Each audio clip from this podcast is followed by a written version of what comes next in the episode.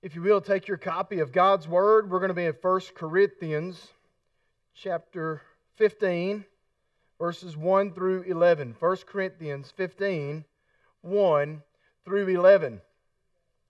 Today we are we will observe the Lord's Supper here shortly. But as we look at the Lord's Supper, we also remember that the Lord's Supper comes through the fact that there was good news, there was the gospel that came to us that is the life, the death, the resurrection of Jesus Christ, all memorialized as we consider the elements of the broken body and the shed blood of Jesus Christ. That is through which our salvation comes. There is no forgiveness without the shedding of blood, there is no remission or forgiveness of sin. We know that. And Christ shed his perfect, innocent blood for us so that we may have salvation we go on today sharing that good news, which we call the gospel. It is the good news of Jesus Christ. So we preach and they believe. I've entitled this really the gospel reality, but we preach and they believe. And that is our calling, as I've preached through in uh, prior months, the missional disciple in Matthew chapter 28 Go therefore and make disciples of all nations, baptizing them in the name of the Father, Son, and the Holy Ghost, teaching them to observe all things whatsoever I've commanded you. And lo, I'm with you always, even to the end of the age. And we are to preach the gospel of Jesus Christ, we are to make disciples. As we look at this passage of Scripture today, I'm just going to read the verses as I come to them in my points to help uh, with our time consideration today so we may have ample time to observe the Lord's Supper. Verses 1 and 2 I call the process. This is the process by which the gospel reality starts. Read along in your copy of God's Word, verses 1 and 2 of 1 Corinthians chapter 15. It says, Moreover, brethren, I declare to you the gospel which I preached to you, which also you received, and in which you stand, by which also you are saved, if you hold fast that word which I preached to you, unless you believed in vain. So, as we start this, we see the process of how the gospel is laid out. First off, Paul, who has already received it, who has also stood in it, who is also uh, saved by it, he is declaring it. He is declaring the gospel. We have the Declaration of Independence. It is an act of declaring independence, and it's written down on a sheet of paper. Our gospel is written down right here. This is our declaration of dependence, if you will, that we depend upon Christ, and we declare that other people need to come to a dependence on Christ. And we declare that. We declare that He is the only way. John 14, 6, Jesus said, I am the way, the truth, and the life, and no man shall come to the Father except by me.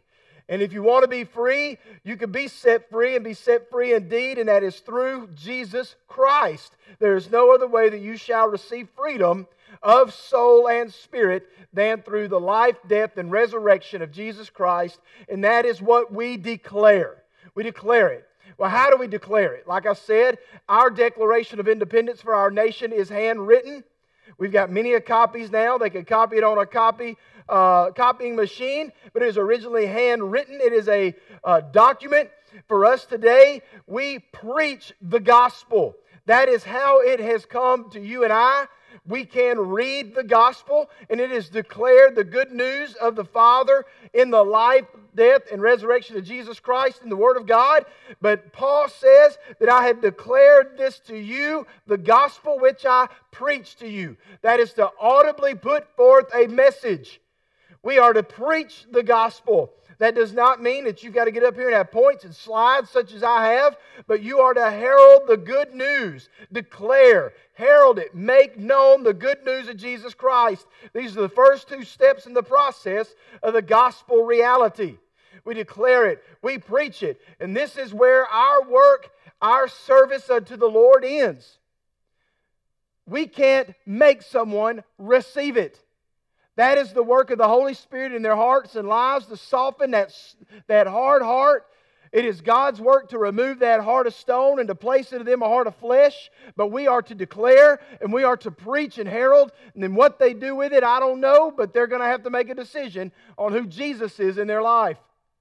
In Romans chapter 10, if you flip back over a little bit, Romans chapter 10, uh, I always quote verses 9 and 10, but Romans chapter 10, verse 8 says this. But what does it say? The word is near you, in your mouth and in your heart. That is the word of faith which we preach. We preach the gospel to you. And when I preach the gospel to you week in and week out, it's getting to you, it's getting into your mouth. It is what I proclaim to you. But yet there's something you've got to do with it. If you want to be saved, if you want to stand in it, and if you want to be saved in it, verse 9, that if you confess with your mouth the Lord Jesus, Romans 10 9, that if you confess with your mouth the Lord Jesus and believe in your heart that God has raised him from the dead, you will be saved. For with the heart one believes unto righteousness, and with the mouth confession is made unto salvation. Verse 11, for the scripture says, Whoever believes on him will not be put to shame. For there is no distinction between Jew and Greek, for the same Lord is over all and is rich to all who call upon him. That means to receive him. For whoever calls on the name of the Lord shall be saved. If you receive him, receive him. But don't just receive in him, stand in him. Know what it is that you believe. You're going to falter and waver. I've heard it said, uh, you got to stand for something or you'll fall for anything. And it's the truth. You got to stand for something. You need to stand for Jesus, or you're going to fall for every temptation and, and the devil puts out there for you. Believe upon Christ, receive Him, stand in Him, and that reveals the fact that you have been saved by Him. You have been saved. And that's what Paul is writing here. He says, uh, I preach it You've received it. You stand in it, by which you are also saved. And if you hold fast that word which I preached to you, unless you have believed in vain, don't believe in vain. Hold fast to the word of God. Hold fast. There is first delivery. Paul says this is, this is so important. I think about people that may be postal carriers or UPS or FedEx or whatever it may be and they're going to get to their locations. It's of first importance. You got to select it when you're ordering shipments, right? You can order it regular, you can order it ground, you can order it two day, three day, one day, whatever it may be, but you're going to pay for it, right? Well, this is what Paul's done. He's paid for the fact that he's going to, he's going to give to you of first importance. First of all, that which I also received, I deliver this to you that Christ died for our sins according to the Scriptures, and that he was buried, and that he rose again the third day according to the Scriptures. We're going to stop right there. This is first, first of all, Christ died for our sins. Paul also in Galatians 1 4 expresses a central tenet that Jesus gave himself for our sins. Christ died for our sins to remove that sin debt from our lives. It's what Christ has done for us. The victory that is seen is, is the victory over death, hell, and the grave, conquering the effects of sin. For the wages of sin is death. And Christ died so that our sins can be removed. People say, Christ died for me. Yes, to an extent, yes, he did. But moreover, he died so your sins would not be bound to you. He died, first of all, it says, Christ died for our sins according to the Scriptures, and that he was buried. This is the, the confirmation that Jesus was dead. They would not have put Jesus in a tomb if he was swooned, if he was napping, if he was sort of asleep, kind of dead. No, he was dead. And the confirmation was because the Romans, they knew how to kill folks, man. They were good at it. I mean, that's a bad way of phrasing it, but they were professional killers. They knew Jesus was dead. They would not have allowed him to come down off that cross so quickly as they did had he had not been dead. They would have broken the bones in his legs if, his, if he were not dead at the time when they pronounced it. They did that to the other two criminals because they, they were not dead. But Jesus died on the cross, and there were no bones broken. That's prophetic. There were no bones broken about Christ's body when he died for us. But yet they knew he was dead. So the confirmation here, this is according to Scripture. That means going back to the prophetic statements of the Old Testament. Christ died for our sins according to the Scriptures, and he was buried. and that he rose again the third day according to the scriptures. And in verse 5 on gives us the confirmation of that, but I'm going to stop right here with verse 4. The appearances of Christ established the truth of the resurrection of Christ. And we're going to talk about all the folks that saw him, all, all that needed to be done for righteousness' sake. He said, I have to be baptized for righteousness' sake. He had to be crucified because it said that uh, if you, Jesus said, if I be lifted up, all men will be drawn unto me. He knew what kind of lifting up he meant. He meant on the cross to die for our sins. And anyone who will look to that cross, just as in the Old Testament, they looked to that staff that had the snake on it. Anyone who looked to that cross in belief that the healing comes from him, they shall be saved. Those folks in the Old Testament, they looked on that staff with the snake that was wrapped on it. They looked at it. There were some that might even looked at it, but they didn't look at it believing. But you had to look to it believing. This is how it comes. This is what Jesus said. This is what God said. Believe it and be saved. Today, that is the cry. That is how you participate in the Lord's Supper. You are a professed, confessed, believing, living follower of Jesus Christ. That's how you partake of the Lord's Supper. Don't partake unworthily. That means like you just think you are. Be assured of your salvation. Know who your Lord is. Confess him as Lord. Believe in your heart that God raised his son from the dead, and you shall be saved. That's how, that is the prerequisite of participating and taking of the Lord's Supper. It doesn't matter if you walk to the front, if I'm shaking your hand and everybody else has too. What matters is, is Jesus shaking and changed your heart. That's what matters. That's what matters.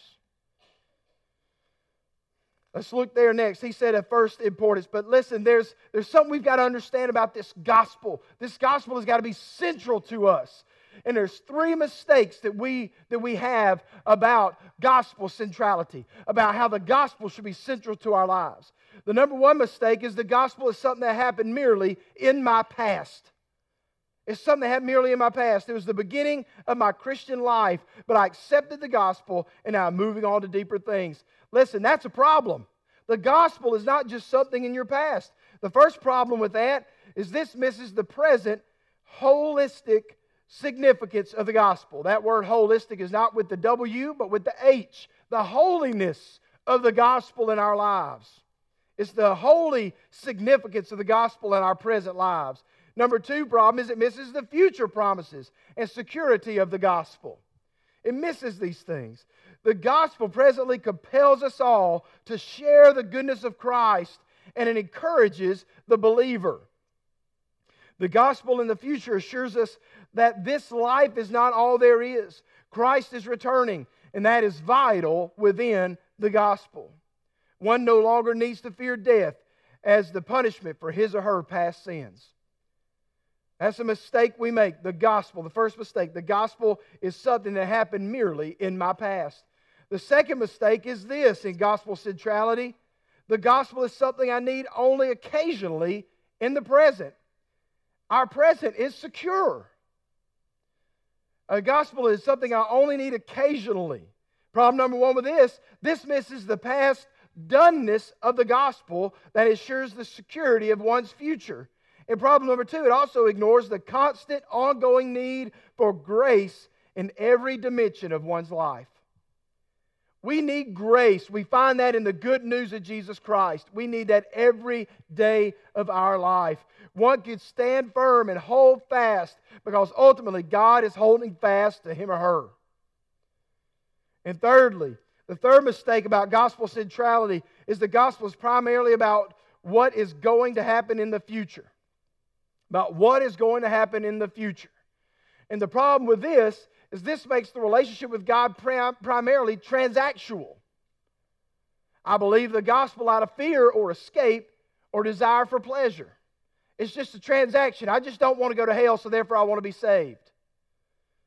That's not the reason why you receive the gospel. You receive the gospel because you're a sinner and lost and you need saving. The eternal destination change is just a benefit of it. But the reason why we receive Christ is because we come to this realization I am a sinner and I have offended a holy God. And I need to be in right relationship with God. That's more important.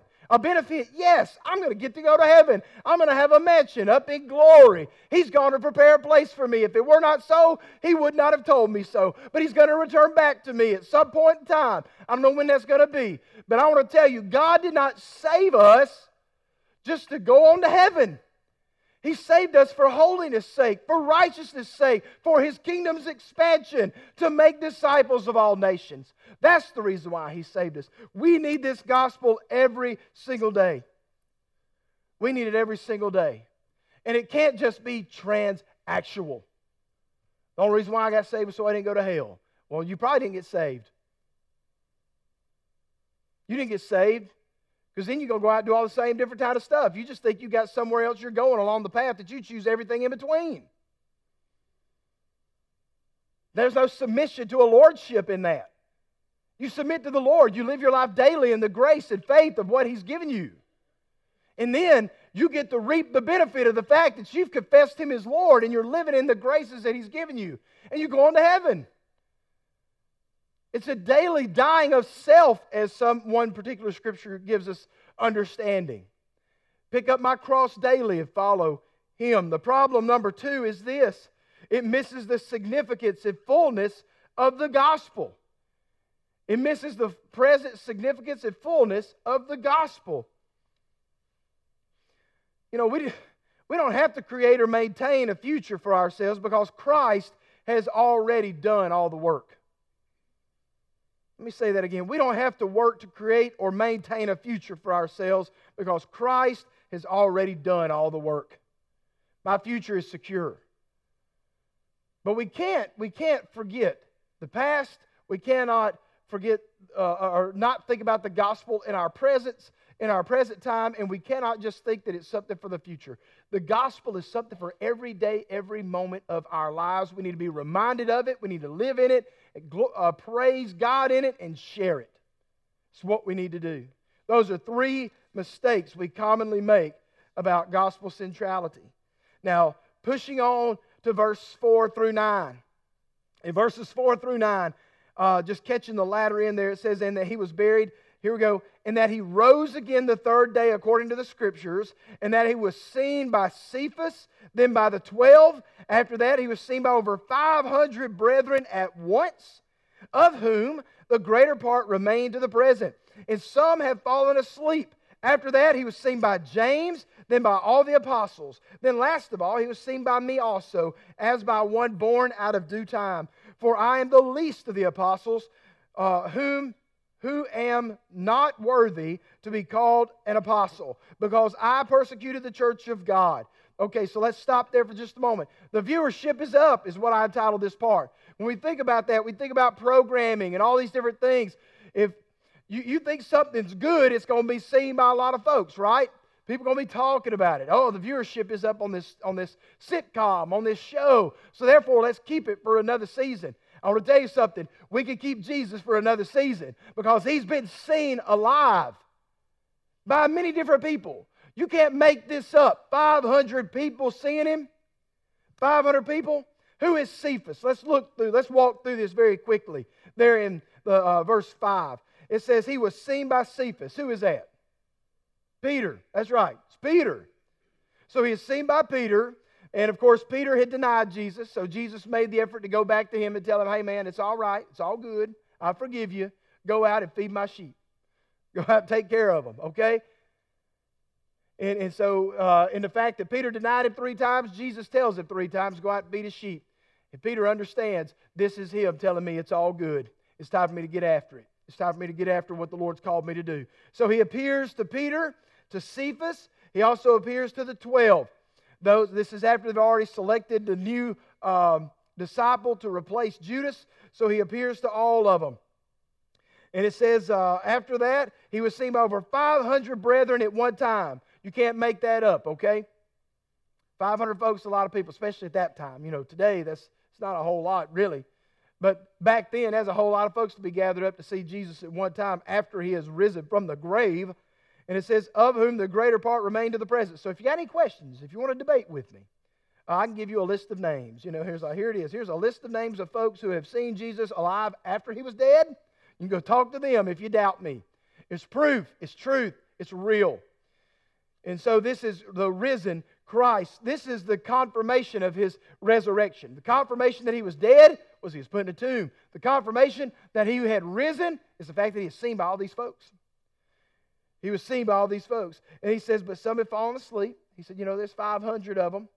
You know, some of them have, have, passed away. They were older in age at that time. They passed away, but there's still a whole bunch of them out and out and about. Go look for them. You can find them. I can give you a list of names. I know many of them. All right. And then he says, uh, and after that, he was seen by James. Who is James? That's his brother. Who, if you remember right, he and the rest of his family went down to a house while Jesus was teaching, and he and said, "Hey, come on home. You crazy? You think you're the you think you're the savior? Come on home. Come on home. We need to take care of you. We need to get you a mental assessment, you know, if you will." But then after Jesus died and rose again, his own brother. Now, how many of you are going to claim your brother as the savior of the world? It's going to take somebody rising from the grave for you to say that, right? That's right. You know, and he might be of the devil, but I don't know if he's of Jesus. I don't know him or her, you know. But yet, here it is. He says, he appears to James, and James has changed. James is now he's a preacher. We got an epistle in the Bible written by James, his brother. So, I mean, it's a big deal. And he says, he appears to James. And he goes on to say, all the apostles. It says, then by all the apostles. And then last of all, he is seen by me as by one born out of due time. And of course, this is Paul writing this to the church at Corinth. And he was Saul at the time. Christ appeared to him on the road, changed his life forever. He went into the town, to the street called Straight, met up with, with uh, the man of God. And the man of God told him what he's going to do, and he was scared to death too. He had to talk to God about it too. Lord, I don't know. This dude's going to come in here. He's, he's, just, he's just pulling my chain. You know what I mean? He's going to try to kill me. And the Lord says, No, no, no, no, no. Be patient. Understand, I've got him. He's mine now. He's mine now. And he's going to do great things for the kingdom. Receive him, take care of him. But he says he is born out of due time because he wasn't one of those that saw him while he walked the earth. Paul saw him as he appeared to him on the road to Damascus. Verse 9 For I am the least of the apostles, who am not worthy to be called an apostle because I persecuted the church of God. Paul is saying who he is. And it's by the grace of God, if you look there in the latter part of verse 9 and then into verse 10. It is by the grace of God that Paul is who he is. He says, I am who I am.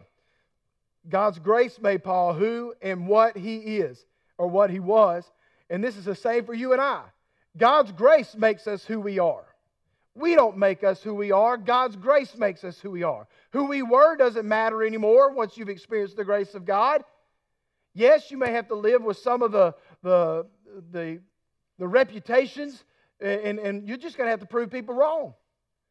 I mean, that's what he had to do, right? Paul had to prove people wrong. And then he had to pray and ask God to, to change their hearts toward him. And you may be somebody like that. You might, have, you might have to say, Lord, change their hearts toward me. Change their hearts toward me. God's changed my heart, and He's changing my heart toward them. Lord, change their hearts toward me. Change their hearts toward me. God's grace wasn't in vain, He says. By the grace of God, I am what I am, and His grace toward me was not in vain. But I labored more abundantly than they all. Now, this is not a brag. He's just saying, since God's grace changed me, I got after it. I got after it. I wanted to serve the Lord. His grace toward me was not in vain, and I labor more abundantly than they all. Yet not I, but the grace of God which was with me. He's saying, look, it wasn't really me that was doing the work, it was the grace of God in me doing the work. And that's like I've talked to you about the fruit of the Spirit. The fruit of the Spirit resides with, um, the Holy Spirit resides within you. And if you will submit to the Lordship of Jesus Christ, confess your sins, repent of those sins, then the fruit of the Holy Spirit will be evident from you. And he's saying this is what this is the grace of God. It's by God's grace that you've received the Holy Spirit. It's by God's grace that we live by the Spirit. It's by God's grace that fruit is produced by the Holy Spirit. It's all by the grace of God. And he says it is by the grace of God. Paul calls to apostleship. If you, if you want to see Paul's call to apostleship, you can look over to Galatians 1 11 through 24. And I, I just want you to understand this no work saves God's grace saves. For it is by grace through faith that you are saved, not of works, lest any man should boast. It's not about works. You can't work your way to heaven. You can't do it. Paul, of all people, could tell you that. He was a Pharisee of Pharisees, he was a Hebrew of Hebrews. He, he was all these things. And if there was a way to work it toward heaven, Paul, Saul would have made it prior to becoming Saul, Paul. Ah, blah, blah, blah. he would have done it, he would have been able to make it. But the fact is, works don't get you there. Works don't get you there. Christ gets you there. And then you serving the Lord, you working for Him, helps to bring others there. Work has its place, but not before salvation, but a lot after it. Work has its place, not before salvation, but after it. All the work that needed to be done was done in Christ Jesus, and He said it was finished. So I ain't worried about what's done, what needs to be done before salvation. I just need to be worried about what I do with my salvation and from it. And you do too. we all do. Lastly, preach it. Verse 11. Therefore, whether it was I or they, so we preach, and so you believed. Who shares or preaches doesn't matter as long as one does share or preach it. When I say preach it, I, I, I, keep emphasizing this because when we think preach, we think preacher. And when we think preacher, we think pulpit. And when we think pulpit, we think three points in a poem. And we think go home and eat a casserole. That's what we think. But this is what I'm telling you right now. When I say preach it, I'm talking about tell somebody. You've got a story to tell. You've got a testimony if you've been changed by the grace of God. That's what you are to herald. You are to tell about the goodness of God, the grace of God, the saving that God brings about into an individual's life when they believe by faith, which is opportunity by grace. That is how it comes. That is the beauty of it. We share. We've got to share. He says it doesn't matter whether it was I or they. And of course, he talks back, you go back into it, it says, you know, uh, Paul and Apollos, they one preached, one watered. It doesn't matter. All it matters is, is this who were you saved by and are you saved? And who are you preaching? Who are you preaching? Something I wrote over here in my notes. Don't get caught up in who the preacher is, get caught up in who the preacher preaches. Don't get caught up in who the preacher is, get caught up in who, capital W, the preacher preaches. We need to be preaching Christ and Christ crucified. I'm not up here preaching me. I'm not preaching New Prospect. I'm not preaching anybody else. I preach Jesus. Jesus is the way you're saved. Jesus is the only way to heaven.